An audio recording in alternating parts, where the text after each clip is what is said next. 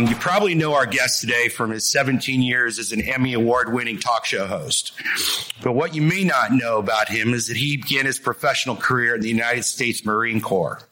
He went on to graduate from the United States Naval Academy, where he earned a degree in general engineering and a minor in international security affairs. He also earned a degree from Defense Language Institute in Russian and Mandarin Chinese. While serving in the military for a total of 22 years, Williams was the recipient of two meritorious service medals, two Navy Commendation Medals, two Navy Achievement Medals, and various other military awards and citations. He is a New York Times bestselling author, a passionate advocate for veterans, education, and health, and an entrepreneur and philanthropist. He currently serves on the board of advisors for the Fisher House Foundation and the Ann Romney Center for Neuro- Neurological Diseases. Williams has been an outspoken advocate for cannabis law, law, reform for the past 20 years. He has worked to pass medical cannabis legislation in states such as New York, New Jersey, Ohio, Pennsylvania, and Connecticut, and continues to advocate for reform.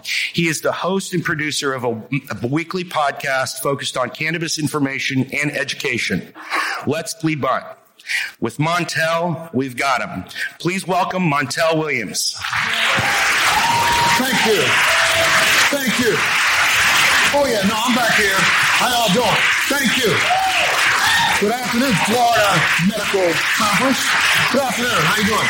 First thing I gotta say is, in the back of the room, a lot of you have come in and sat in the very back. Please, unless you have an ambulatory issue, get up and come up here. These people are not going to bite you. Move up, move up. Why you sitting all in the back? Look, first off, thank you so much for the invitation to be here today to talk about you all. And I'm really kind of, it's weird that I'm here because I feel like all I'm doing is getting ready to preach to a choir.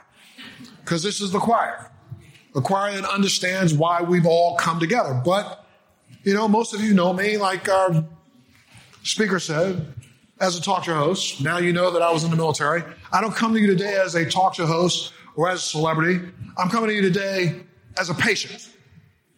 As a patient who has been involved in cannabis now for 20 years. Yes. Longer than it became vogue. Thank you. Thank you. Way longer before people decided to jump on the green rush and try to see how much money they could make. I was out in the out in the in the hinterland by myself back in 2000, 2001, 2002, begging for people to help me as I moved around this country from state to state to state to state, trying to guarantee patients the right to have a private conversation with their doctor. There's no other medication on this planet. The people feel like they have the right to get themselves in the middle of a conversation with a patient or a doctor, except for when it comes to cannabis. And back in 2001 and 2002, I was left out on the proverbial field by myself. Now all of a sudden we got tons of doctors, and I'm glad that the doctors have come to the table. Give them a big round of applause, please. I'm glad that these doctors now all of a sudden, all of a sudden are, what's the new term? Woke? Yes. Because 10 years ago, the same ones that are out here trying to make as much money as they can also were not woke. They were the same ones arguing against cannabis. And you can sit there and look in the mirror and lie to yourself if you want to, go right ahead. But if you went to medical school, you were lying to us now by claiming that you really believe that medical marijuana worked. The fact that you even use the term marijuana shows me that you don't even know that it works. Thank you. Because we still are using a term that was a racist term created just for racist information. But instead, now all of a sudden, it's time to make some money. Everybody feels like it's time to get a little cash, make themselves a little wealthier, and you forgot the one thing that's most important. Back in 2000, back in 1999, there were people in California and across this country being dragged out of their homes on medical beds and with IVs locked up just because they were trying to self medicate. And what have we done? We've done nothing but left the patient on the battlefield. Every war that there is, there's a little red truck that runs around with a red stripe on the top and a cross on the top to keep the missiles from hitting because people are working to help patients. And right now this industry, I'm going to tell you something. I, I, hope, I don't come across that way, but I'm going to tell you the truth. I'm a little pissed off. Back in 2000, 2001, 2002, I get busted. Nobody stepped up to the plate. Nobody. Left a patient on the battlefield. And why did I even begin? Why did I even think about cannabis as a methodology or modality for treatment for myself? Well, let me take you a little medical journey with me. And that journey begins with this.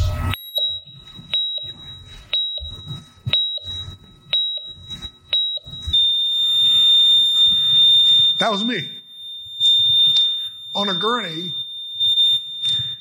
at Beth Israel North back in 1998 when for about a month and a half, two months straight, I had an episode where I was bleeding profusely from my sinuses. I'm going to tell you over the course of a month, month and a half, I bled almost 30 days in a row. Several of those days I would bleed out, bled so much that it made me pass out. I fell through a table one time cut myself in several different places with a glass table. And then finally, the doctors decided that I needed to have a major surgery. I had a couple choices. One, they could go right through my face, the side of my face, go right through into my sinuses and see if they could correct this issue. Or they decided to put me in. I went to a hospital. It's called Beth Israel North, which is an interventionist radiology hospital where they literally went up through my artery in my leg, up through my heart, into my brain, outside of my brain, in the brain, into my sinus passages, where they did something called tamponade. 17 hours I laid on a gurney being operated on. I remember when I woke up, I couldn't move my arms because they had let my, my arms lay out this way and my chest was actually strained for two days. But I was blessed. Right before I went through that surgery, that little heart monitor is what I heard myself the night before I went to surgery because they had already packed my sinuses with enough gauze to block the bleeding. And I bled through the bleeding and bled across the gurney that I was on onto the, onto my bed. Doctors came in. It took a team of doctors about seven minutes because though my heart stopped, they got it back in 10 seconds. It stopped again. They got it back in 10 seconds. Stopped again. They ended up having to adrenalize me just to keep me around. When that happened, I remember be right before it happened, hmm, about a, two months before I even started bleeding, I started noticing some really weird things. And that's the only way I can explain it to you, weird things, because I should also say that medically, since my graduation from the Naval Academy, and I graduated in 1980, when I graduated, right before I graduated, I was one of 20 soldiers who got an overdose of pre-commissioning immunizations. So I got an overdose, and back then they had locked the three of them together. Was you know uh, uh, typhoid. Um, I can't remember what the other two were. And I went through the line, and the Naval Academy class of 1980 was the last group of soldiers to receive immunizations by gun because the person who had used the gun on us had set that gun 30 times higher than it was supposed to be. So I went through, it was diphtheria, typhoid, and another one. I went through and got 30 times the dose of diphtheria that I should have probably gotten. And it immediately sent me to the hospital right before I graduated from the academy. This is after doing four years of vigorous work trying to get a commission to serve my country. The same people I'm trying to serve almost killed me. So I'm the first person in the history of the United States Naval Academy to walk across the stage, receive his diploma, graduate, get to throw my hat in the air, and not be commissioned on that day. The reason why is because they put me in what was called NPQ. I was not physically qualified because I went through a whole battle of neurological disorders that no one could explain and understand. Now, in hindsight, I begin to understand because in hindsight, that was probably my first bout with MS. And no, the shot did not cause me to have MS. I probably have a predisposition, a genetic predisposition to the disease, multiple sclerosis, that I would have probably somewhere along the way ended up developing. But because I had such a shock to my immune system, I went through the first bout right then. I went almost completely blind in my left eye. I had left side weakness in my body. This lasted for a six month period of time. And then at the end of six months, it came back. Everything came back. My vision didn't come back completely. I was left with some damage to my left eye. Damage enough that the US military didn't want to commission me. So this is in 1980. I literally back then, there was a Congresswoman Mikulski who became a Senator Mikulski, who I went to see. And I literally said, damn it, listen to me. Excuse me. I did everything I'm supposed to do. I listened in the Marine Corps before I went to the Naval Academy. I had busted my butt to graduate from this place. How dare you tell me you're not going to commission me when you're the ones who did this to me? So I fought. I fought and demanded that the U.S. government give me a commission, and I was able to receive one. I received one as a special duty intelligence officer, and because, contrary to what you heard, I had studied Chinese at the Naval Academy, because of my language capability, they decided to commission me as what they call a special duty intelligence officer and sent me off immediately to the Defense Language Institute, where I then got a degree in Russian and became what you want to call it a little bit of a spy, but I became a cryptologic direct support officer. And because I was supposed to be not physically qualified, I ended up serving more time deployed than most of my peers who were qualified. I have well over close to 300 days under the water and about 350 days on the water deployed to every single hotspot this country had from the time I graduated until the time I got out. I ran multiple organizations. I spent most of my time at the National Security Agency. I've held the highest clearances that this country has to give out. So jumping back to 1999, after I had this ridiculous bout with my face 98, was having my face, it's about a year later. And for some reason, that bleed seemed to exacerbate and trigger my MS to begin to act up. And at this point in time, I had not been diagnosed with MS. The U.S. military sent me to every hospital there is to be sent to. From Johns Hopkins, to Walter Reed's, to the Wills Eye Clinic, to UC San Francisco, to Mayo Clinic. No one could diagnose MS. And why? Because back then, different than it is today, back then, MS was a disease that most doctors learned. You know, this is very interesting that I get to say this way. Most doctors learned back then bad information, the same way they learned bad information about cannabinoids. And are still learning bad information today. But back then, MS was a disease was characterized as only being diagnosed of women of white Caucasian women of Northern European descent. And of course, I didn't fit that bill. So they said it couldn't be MS. When I graduated from the Naval Academy, I graduated weighing oh, close to 185, 100, almost 190 pounds. I was a power lifter. I was a boxer. I was a brigade boxing champion in my plebe year. And I was walking around one of those guys who used to believe that the more size I took up, the bigger a man I was. And the truth of the matter is, I started to realize that the more size I was putting on my body was putting such a strain on my neural system that it started to exacerbate me having exacerbations and aperiodic neurological anomalies that I kept going to a doctor for and they couldn't diagnose. So after I had this episode of bleeding, it's about a year and a half later. How many of you remember a television show called Touched by an Angel? Remember that show? Touched by an Angel? Della Reese, Roma Downey Jr., right? Hey, the, so somebody be screwing up something and that the end, here comes the angel. Then all of a sudden the light will come down on her and then boom, she omni domini, bless a person, and all of a sudden they're okay and they go to heaven. Right? No matter what the problem was, they always go to heaven. I was the only character I was asked to do a guest starring appearance on that show. And I'm the only character on Touched by an Angel that they sent straight to hell. and part of the reason why they sent me straight to hell was because I played this character that was a, a cult leader. And as this cult leader, you know, my plan for the whole show was I was going to end up getting this whole congregation in this church. There were some people who were locking, put chains on the door, and they were going to burn the whole place down. And, you know, of course, the angel tried to get me to stop, and I didn't stop. And another person tried to get me to stop, I didn't stop. And you know, the angels ended up saving the congregation, but, you know, I'd already set the fire and I'm up in front burning down like this. And the, the good person went over to Roma Downey and said, shall we save him? And she was like, you know, so homeboy bled. I went straight to hell. Okay.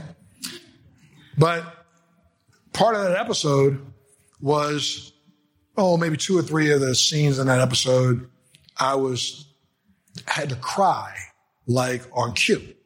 There's one scene where I'm talking to one of the parishioners and I'm crying about something that happened in life. And, you know, I was a, fine, I think I'm a fairly decent actor. But, you know, at that point in time, I was kind of thinking, how am I going to do this? Not even recognizing the fact that for, oh, at least a year, I was suffering from something that was called emotional lability. And emotional lability is something as a term that they, you know, now have come up with a new medical term for and more drug for, something called pseudobulbar affect. And they're selling drugs for that these days. And I was suffering from this because I would literally cry at the drop of a dime. A lot of people who watched the Montel Williams show, especially back in the 80s, were gravitated to me because they said, oh, Montel, he's such an emotional guy. He's such a really good guy. Did I cried if the wind blew. You know what I mean? And I could walk outside and the breeze would hit me and I would start crying. I see a puppy and I'd start crying. And so when I read the script for Touched by an Angel, I realized, no, this isn't going to be that hard to do. I should be able to kind of get to this maybe because I'm crying and I can't understand. Well, I got on a plane. I was living in New York at the time. I got on an airplane and took off. It was on a Friday morning, and I had to arrive into Utah where we were shooting this episode. And when I got into Utah, I was supposed to go directly to Wardrobe, and Wardrobe was going to hook me up and and get me ready for the episode we were going to start shooting on that Monday morning.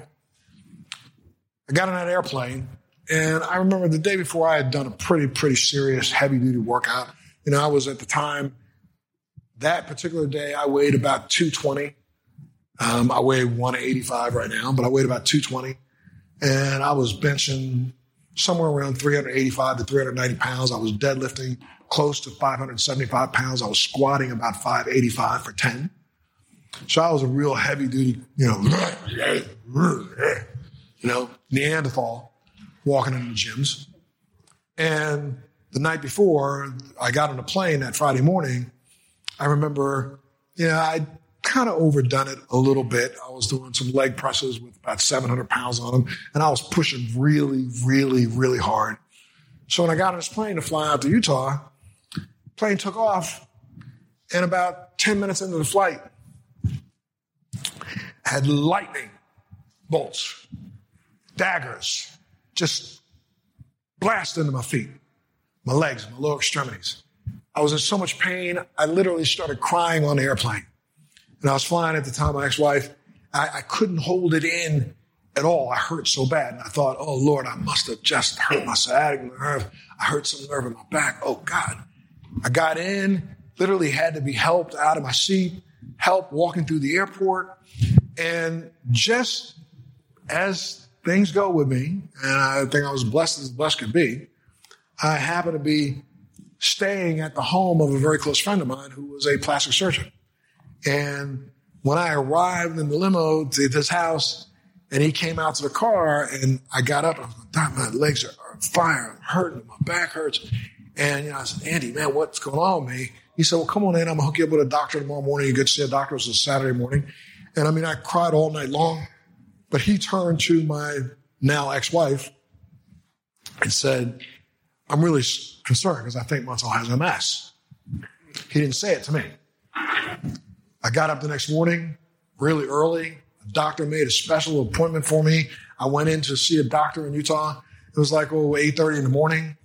And he walked in and after I will tell you, six minutes, I took off all my clothes. And of course, he did a little pen test and a couple other things. After six minutes, he literally went, hmm, hmm. I'll be right back. He walked out, comes back in, comes back in carrying a brochure. And he said, I hate to tell you this, Montel, but you know, you have MS. And, you know, I don't know what you're going to do about this, but, you know, dude, you got to stop all the things you're doing. Again, I'm gonna tell you, I was 220 at the time, walking around trying to think I was getting ready for a bodybuilding contest. And he basically says, you got to stop what you're doing because in his own words, he said, I literally know this very well. And Andy's brought you to the right doctor. He was a neurologist. He said he's been studying MS for quite a long time. And unfortunately, he said, when we find African American males who have this disease, you are the worst category that there is. This is man's telling me. And I just met him. First off, he tells me that I have MS. I don't know what the hell he's talking about. I, I couldn't tell you what MS was if it, to save my soul when he said that. I'm looking at the brochure and I still didn't understand it. I didn't even understand what the words meant. MS, multiple sclerosis. I'm thinking, Jesus, I must be one of Jerry's kids. MD, entirely different disease. Right? So I'm looking at this and, and, and all I could hear is wop, wop, wop, wop, wop, wop, wop going on in my ear. And this guy is telling me that I need to basically give up, go home and die because there's no help for me. And he had the nerve to say, and unfortunately, I remember the last words I heard through that want, want, want, want, want, want was that unfortunately you're going to be in a wheelchair in probably less than 10 years. Want, want, want, want, want, but I'll be back. And then he walked out of the room. I really wanted to backsmack him across the room. How dare you say something like that to me when you don't know me? And number two, I, I don't see a crystal ball and number three, and I'm sorry, I know there are probably some physicians in this room, but hear me right now. Hear me as well as you can. You are not God. If you were God, none of us would be sick. And I don't see anybody giving you a crystal ball when you get your degree that says you're an MD. So prognosticate all you think you want, but every one of us is an individual. And every one of us needs to be treated that way. And that's something you need to pay attention to when it comes to this business, especially. We are all individuals. And so what was the first thing the doctor did? He wrote out about seven, eight prescriptions. All of them were some sort of set, some sort of Percocet, Vicodin, Vicodin. He wrote me out things I couldn't even read what they were. Tell me you ought to try one or two of these each, and we'll figure out which one helps you best with your neuropathic pain. Let's go back and remember this is 19 89. Okay? Back before we even began to think about things called opioid addiction. And you also got to remember, I'm a celebrity, so, you know, unfortunately, I get to doctor shop as much as I want. So, though he wrote me a few prescriptions for 60 pills of each one of the types of pills he gave me, I very quickly thought that that gave me the right to call any doctor I knew to get another 50 or 60 pills. Because my pain was so extreme, I couldn't seem to get it to go away. I couldn't find anything that would help it go down. I literally was a walking bundle of nerves. I didn't buy the diagnosis, so I waited two weeks and then I went to Harvard and went to see a top doctor who's considered probably one of the top doctors in the entire United States in the world when it comes to MS. And he then validated the diagnosis and told me, yes, you have MS. And he was a little bit better than the other guy. I say, no, I shouldn't say a little bit. He was about a hundred times better because he said, this is no reason to give up. You have MS. We're pretty positive that you have what's called remitting relapsing, but for some reason, your episode or bout has caused this neuropathic pain that seems to not want to go away. So he took out his prescription book and wrote me out another prescription. So, for how many doctors in the room? Raise your hand. Okay, so for all the doctors in the room, you know, I'm sure some of you will remember this when I say it, but I went through, back then we didn't have oxycodone. It wasn't out in 1998. You had something called Talwin. Yeah, I just heard a reaction from a doctor. Talwin. Talwin is probably the closest thing to heroin that the pharmaceutical industry has ever created. And at one point in time, I was taking about four or five of those a day, three of them at a time. Sometimes going home at night, I would take three or four and do nothing but drool in the corner. Was I impacting my pain? No. Stay with us. We'll be right back. Do you want to know how to become a social media influencer, how to grow an online business, how to make money from your laptop and build a profitable online company? Well, I'm going to show you how in my podcast, Living the Red Life. I built a million dollar company at the age of 25, a $10 million company at the age of 30, and now I'm the A-list celebrity marketer that speaks around the world on how to transform businesses and make them profitable using Facebook ads, marketing, social media. My name's Rudy Mawer, and I'm super pumped to bring you my podcast, Living the Red Life. I know this is going to become your new favorite podcast, and I'm going to show you how to grow a profitable online company step by step every single week. And I was really literally eating so many of these things that at a point in time, I literally was running out so quick. I was calling doctors I knew in California, calling doctors I knew in Ohio, doctors I knew in Maryland, and each one of them would write me a script. Hell, I could go visit someplace in a city and ask to speak to the doctor for the hotel, and the hotel doctor would write me a script because I showed them I had another script. It might cost me a couple bucks, but I still get a script finally went back to see my doctor from Harvard. And I'm not going to say his name, but, you know, he said, dude, I heard what you, I know what you're doing. And I went, what are you talking about? He goes, yeah, you know, I, I heard from a doctor that you saw in Ohio. And I said, what'd you hear? He said, well, you know, he let me know that you had asked him for a script and I'm done with you. I'm not writing anymore. As a matter of fact, I've just taken your name off of my registry and if you attempt to get a prescription filled based on my prescription, they're going to turn you in to the DA. So you need to back off. And I was like, well, what am I going to do? He said, I don't know. I, and his exact words were, look, I will tell you this, but I will never admit I said this to you. I heard from some other MS patients like you that have a similar type of pain that this, you know, marijuana stuff seems to help them. And this is back, this is in 2001. He said to me, and there's this stuff that's called mm, some weird kind of marijuana. It's like a CBD, CBCD, CD something. It's some weird marijuana that, that I think really might help you. And he said, CBD. I was like, hmm. So I said, okay. So I had remembered that before my military experience, and I went 22 years without touching any cannabis whatsoever. Before my military experience, I had dabbled in high school a little bit in cannabis. And I remember, but I never thought of it as a drug that would help someone do anything other than get high. So I went, hmm, CBD. And back in 2001, long before Sanjay Gupta made it okay, I started hunting down CBD laden marijuana and realized very quickly what a lot of people in this country don't know. Number one, I started researching and I really started researching. I didn't do a peripheral take a look.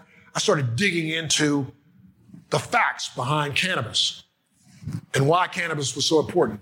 And back then, we already had data written about the fact that we had discovered something called an endocannabinoid system that right now, all of a sudden, everybody is jumping up and down thinking, oh, I got new information. It's not new information. Endocannabinoid system has been written about since 1988.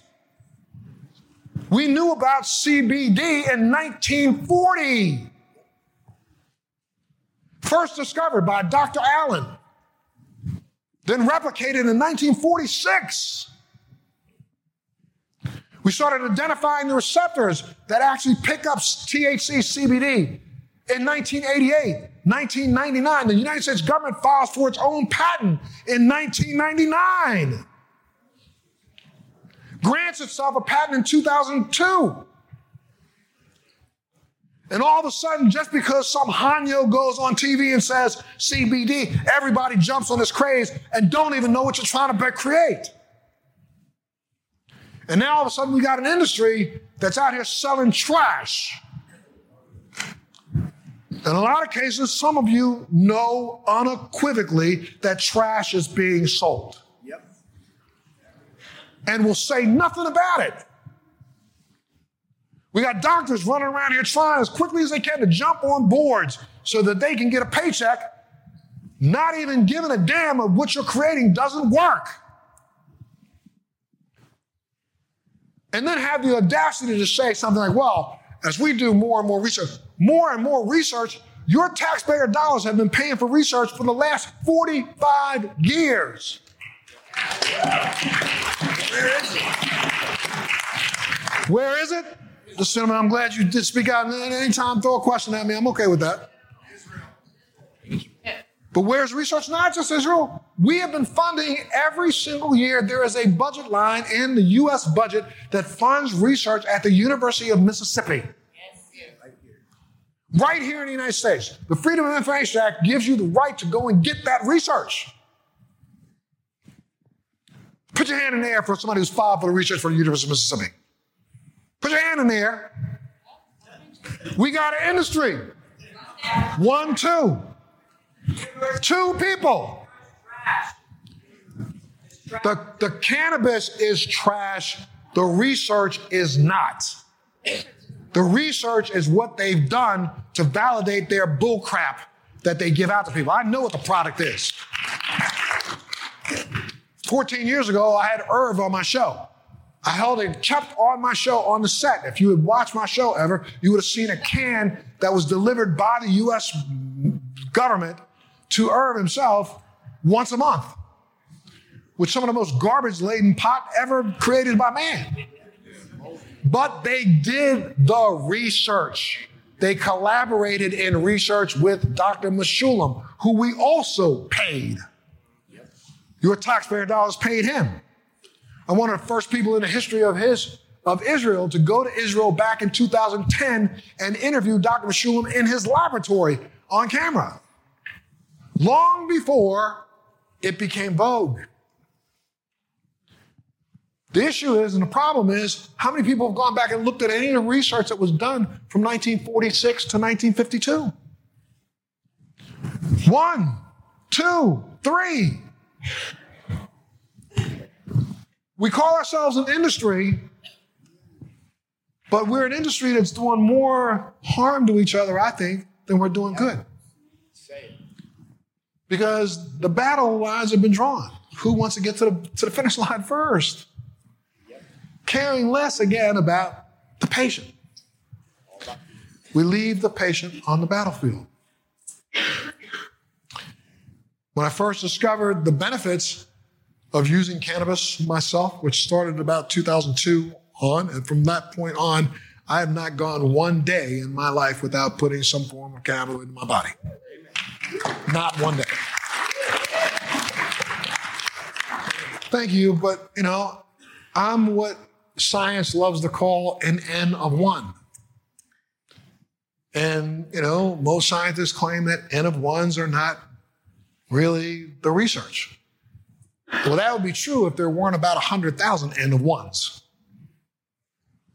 There are about 100,000 N of ones like me, people who use cannabis every single day and have figured out what works best for them. But that doesn't mean that I know it all. Believe me, I don't. I'm ready and willing to step up in front of anybody and say, I do not know it all. Yes, yes, I've studied the endocannabinoid system and I understand that, that we create our own endogenous cannabinoids, you know, anandamide, AG2. Okay, I know that. I understand that they are agonists towards CB1 and CB2 connectors. I know all that data. But at the end of the day, how do I dose myself? How do I find something that works for me that may not work for you? May not work for you. May work for you, but what works for you may not work for me. We're too busy trying to see if we can put something out there that's got even a trace amount of CBD. I look at some of this product in the marketplace that when you realize that each gel cap has under five milligrams, I feel like somebody should throw those people in jail. All of them. That's just a straight up lie. And the person creating it knows it's a straight up lie. If we don't start microdosing people throughout the entire day, because your ability to absorb CBD is limited, but why we don't understand that this is a plant that we have recognized that now science, depending on who you listen to, if it's out of Israel, if it's out of Canada, if it's out of the United States, we've now identified anywhere from 160 to 300 different cannabinoids and phytocannabinoids. And don't pay attention to the person that we quote the most. Everybody quotes Raphael Mechoulam, but nobody pays attention to the fact that he said unequivocally that he knows and thinks that no matter what science has done, we will find out that they work in an entourage effect. So how can you just create a product that only has CBD in it and doesn't have any of the terpenes? Thank you. Thank you. How can you give somebody a product that doesn't have CBG in it when we know that CBG is what people are calling the God cannabinoid or the stem cell cannabinoid because CBG turns into CBD and THC. Why would we create a product and leave that out? Why would we create a product and say that we're trying to relieve pain and give people ease of sleep and not put CBN in it? How come we're not using THCA just because the Fed said that THC is bad? Okay, so why not use THCA? They don't even understand that that won't get you high until you heat it up. But we know that it probably acts as a taxi cab or an accelerant in helping the cannabinoids break the cell wall. I see a lot of heads shaking, and I thank you for shaking them. But this is the kind of information that we got to walk out of this room and give to everyone. The biggest problem with this industry right now, and I think that uh, I think it's Judge Barnes probably said this in his speech if you went and saw him. The biggest problem this industry has right now is education. Education, education, education. It's not educating the people who are just manufacturing, the people who are trying to sell. It's educating the masses to make them understand that this is part and parcel to human life. Every mammal on the planet, every vertebrate on the planet has an endocannabinoid system. Majority of us in this country don't even, people in this room don't even recognize and understand that we've known this. We've known, forget about what you hear about the fact that it was written in the I Ching and it was written in Chinese medicine and written in pharmacopoeias. This government right here, back in 1590 to 1620, you were not considered American unless you grew hemp. The majority of people who were alive back then ate hemp seed porridge every day. Because someone recognized the fact that hemp seed had more protein in it than any other seed that they could come across back then. We didn't even recognize the fact that our revolutionary army was clothed in hemp. Every single uniform, every sail, every rope, every canvas, every tent, hemp. George Washington, our founding fathers all grew it and enjoyed it. And let's also remember, it was tough times back then, folks. People still wiping their butts with leaves. or not wiping them at all. We were walking around back then in the later, latter part of the 1500s, early part of 1600s. Everyone drank alcohol. Every bit of water that you drank that they called purified had been distilled slightly so that it had a slight alcohol content in it to kill bacteria. Everybody, babies, we cooked with it. And we ate hemp each day. And this didn't stop in the 1600s. Yeah, we tried to see if we could replace the hemp plant with cotton. Realized very quickly that cotton would not even come close to hemp, especially when it came to sails and rope. So we continued to grow hemp. It wasn't until you know the 1937 Hemp Act, or there the Marijuana Tax Act, that Anslinger decided to push forward only because he was backed financially by DuPont and William Randolph Hearst in an attempt to make sure that petroleum based products and wood could still be harvested in the United States. And the same guy, Anslinger, was the guy who, while he was the head of the prohibitionist movement in stopping alcohol, during that entire movement, talked about the fact that marijuana back then, using that term because that's the term that they used back then, was probably safer and better for people because it wasn't a violent drug as alcohol. That was his argument during Prohibition. When we ended Prohibition and he almost lost his job, he had to find something to go after. So he decided that with the backing and the money that going after cannabis and associating cannabis with those people and making sure that it was vilified with the use of those people's images, black and Hispanic people, it was a way to continue slavery in a legal way. Because we look back at the fact that since 1937, 80% of all cannabis arrests are black and brown people. And the majority of cannabis arrests that are going on right now are in states that have a very, very high amount of private jails. And those jails need to be stocked so that people can continue to make money. But let's make sure that we stock them with just brown and black people. And we still let that happen. We, the industry, lets that happen.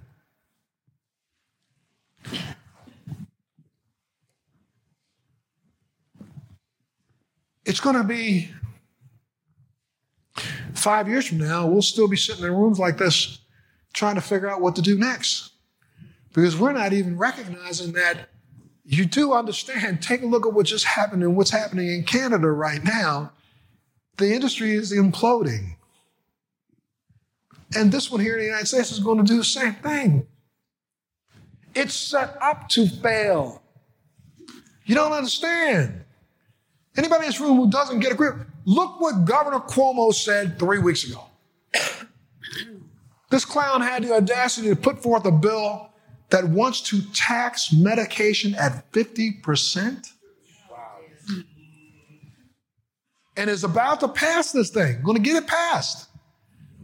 Because again, from the government level on down, nobody believes in this as a medication. They're lying to you when they claim they do. They believe in this as an opportunity to make some money. If they can't make money and can't make it real quick, they don't want a part of it. And they for damn sure don't want a lot of people making a lot of money, individuals making money off of this. So what do we got to do?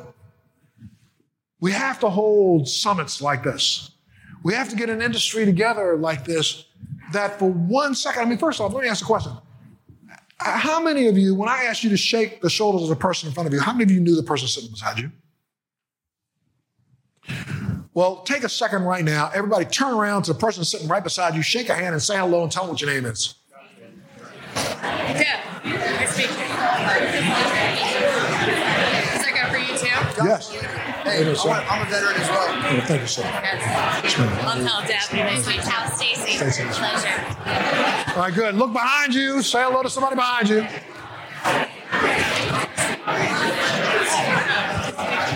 All hold on a minute. Hold on a second. As we're saying hello, I hope the intention wasn't just to appease me. The reason why I want you to say hello, and I hope that, you know, tonight in mixer or before you walk out of this room, just like that gentleman up there just shared a card with me, share a card with someone. And understand that this industry is going to have to finally come together. We're going to have to come together. And I don't, I don't mean get together. I mean, we're going to have to come together. Start talking about how you might be able to help the guy in the town next to you, help the guy in the town with you. A rising tide does lift all boats, period. If you're a boat out there by yourself, you're going to go awash. You need the help. But we also need not just help, but we need education and advocacy. We need people who are willing to go down to town hall meetings. We need people who are willing to write a letter to the mayor and get 50 letters delivered to his desk. Are you kidding me? You come with us to Tallahassee? Sure, invite me.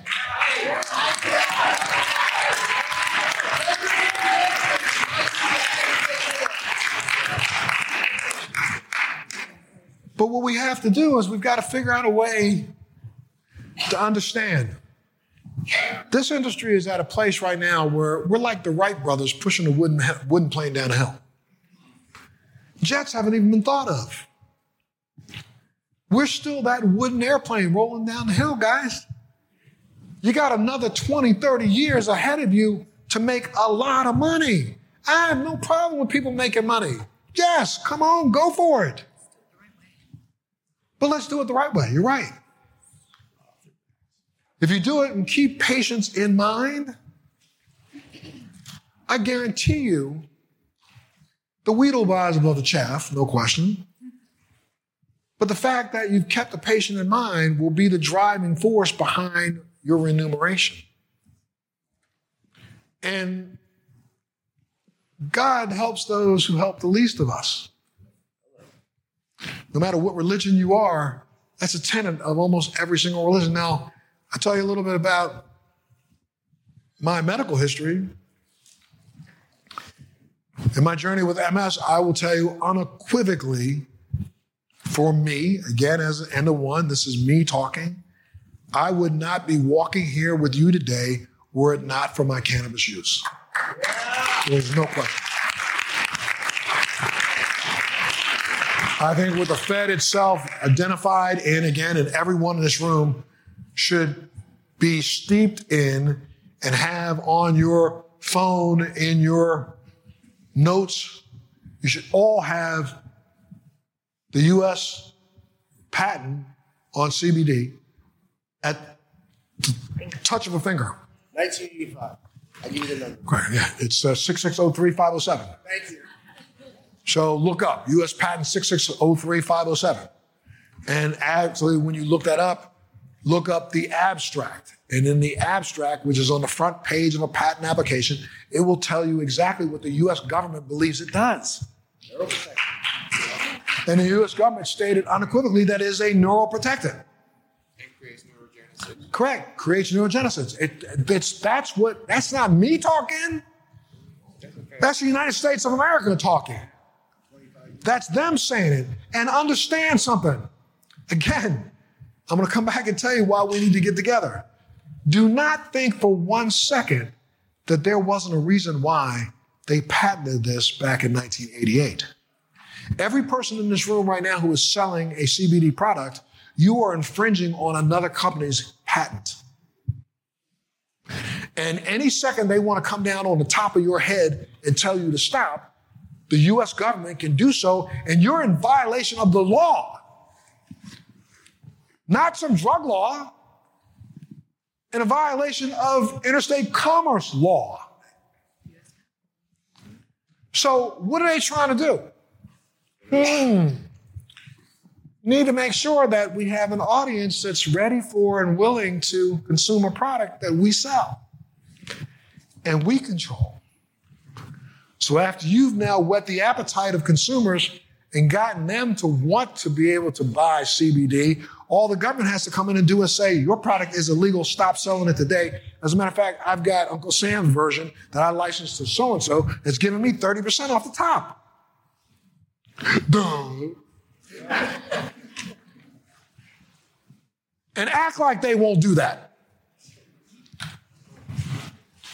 And act like the fact that right now, why is it that there are just certain companies that are being given and granted access to that government license?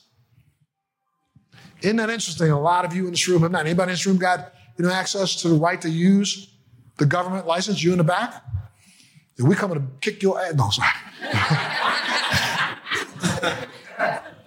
but there's only one out of this entire room.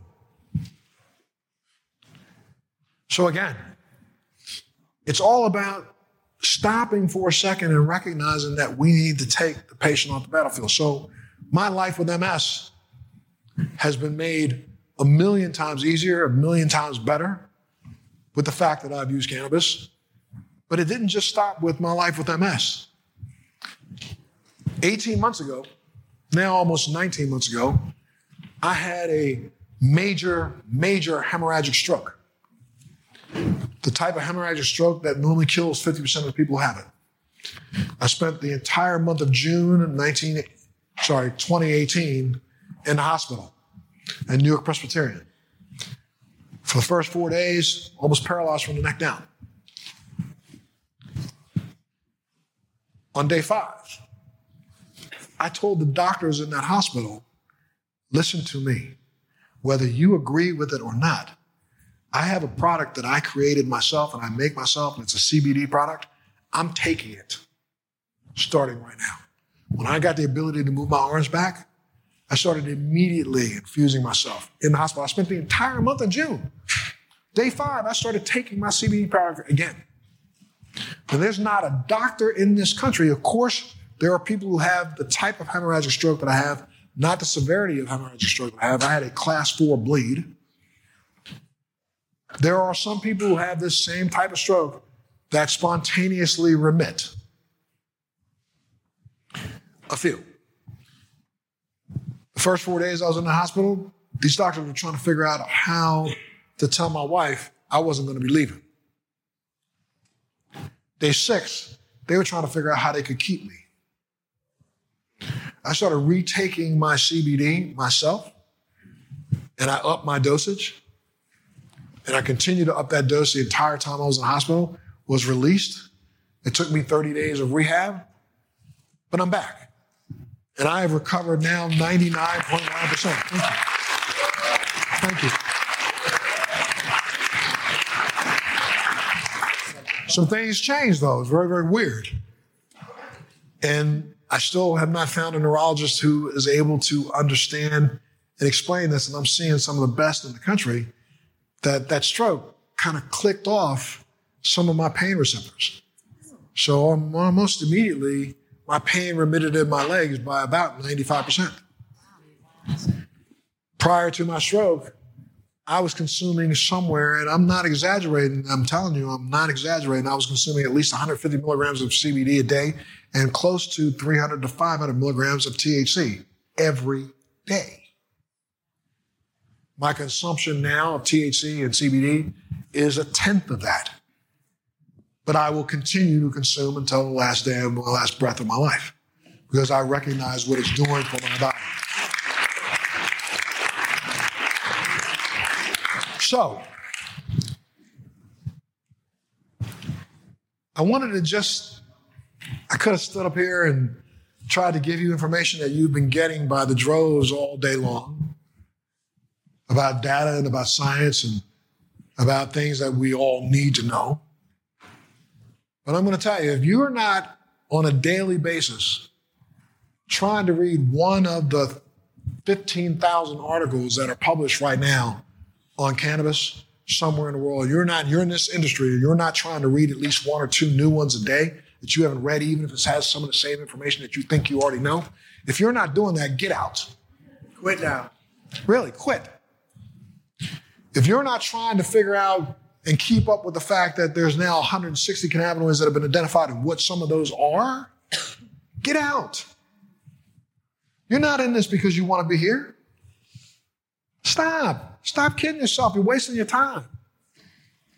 The most important thing that we can do, the most important thing that this industry can do right now is to educate itself, then educate its potential constituent demographic. The only reason why cannabis has been approved in several states, I think people need to stop and recognize it's been the baby boomers who have finally reached an age that remember that they were smoking under the bleachers in high school. And their lives didn't fall apart. Yet everybody is trying their best to figure out how quickly they can create the highest THC laden product that most baby boomers don't want.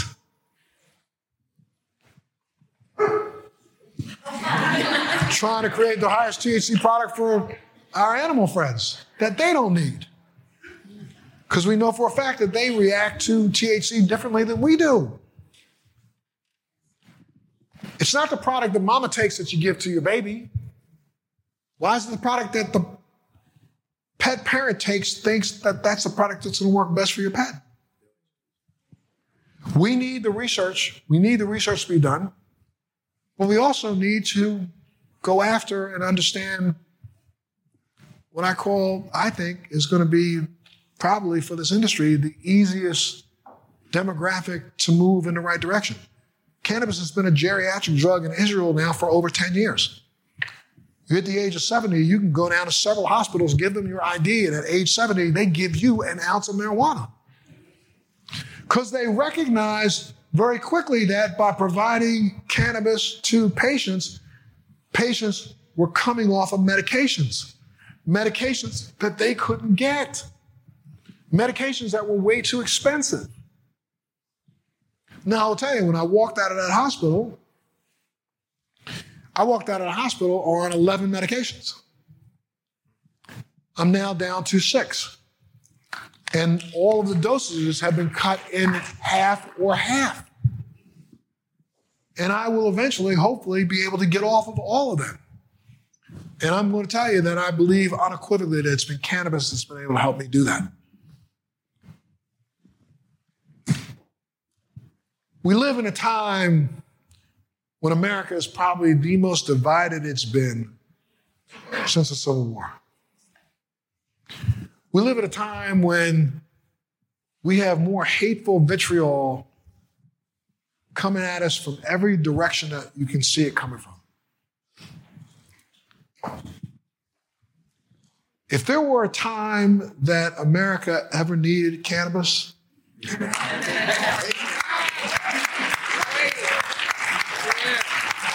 time is right now. Yes, I agree that because the scientific community and the medical community in this country only understands one thing, and that is money, and they only understand the power that they gain by claiming that they have to have clinical trials done in an XYZ way. And I'm involved in a medical device startup company that's already deployed $100 million, and still we've gotten FDA approval in other countries and aren't, don't have it here in the United States. So I understand this battle because trials cost money, people get paid. So that's the only thing that this industry seems to want to respond to. So if collectively we have to get together and say that every organization in this room is ready to put in 2% of their gross profit into a fund to sponsor clinical trials, then damn it, it's time to do so.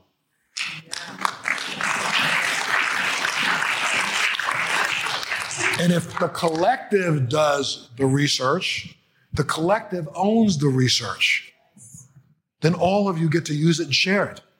And then allow the wheat to rise above the chaff. That's something that we have to do as an industry, guys.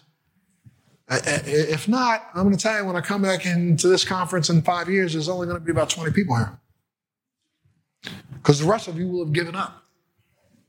Because you've bounced against brick walls so hard that it's thrown you out of the game. The way we win this, the only way we win this, is if we decide to put a red cross on the top of our heads and help get the patients off the battlefield.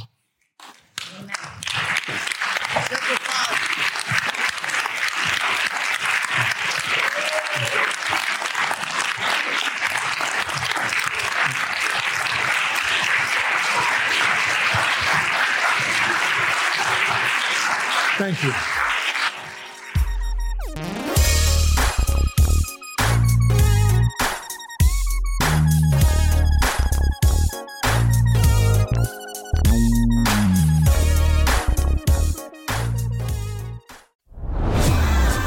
Dealing with best life burnout, constantly striving for more, and quite frankly, over it? Maybe you just want more joy, peace, and laughter in your life now. Well, then let's go. Welcome to your new favorite podcast, Hot Happy Mess, hosted by me, your girl, Zuri Hall. We are celebrating our magic in the middle of life's messes. Don't miss new episodes every Wednesday. Listen to the Hot Happy Mess podcast on the iHeartRadio app, on Apple Podcasts, or wherever you get your podcast. Thanks for listening to today's show. To check out more great cannabis podcasts, go to podconnects.com. Here's a preview of one of our other shows. I'm Larry Mishkin, and I'd like to invite you to join Rob Hunt and me on our weekly podcast, The Deadhead Cannabis Show. Each week, we explore the latest cannabis and jam band news and reminisce with other deadheads and jam band lovers about the great musical acts that we've seen and heard. Check out a new episode every Monday. podcasts.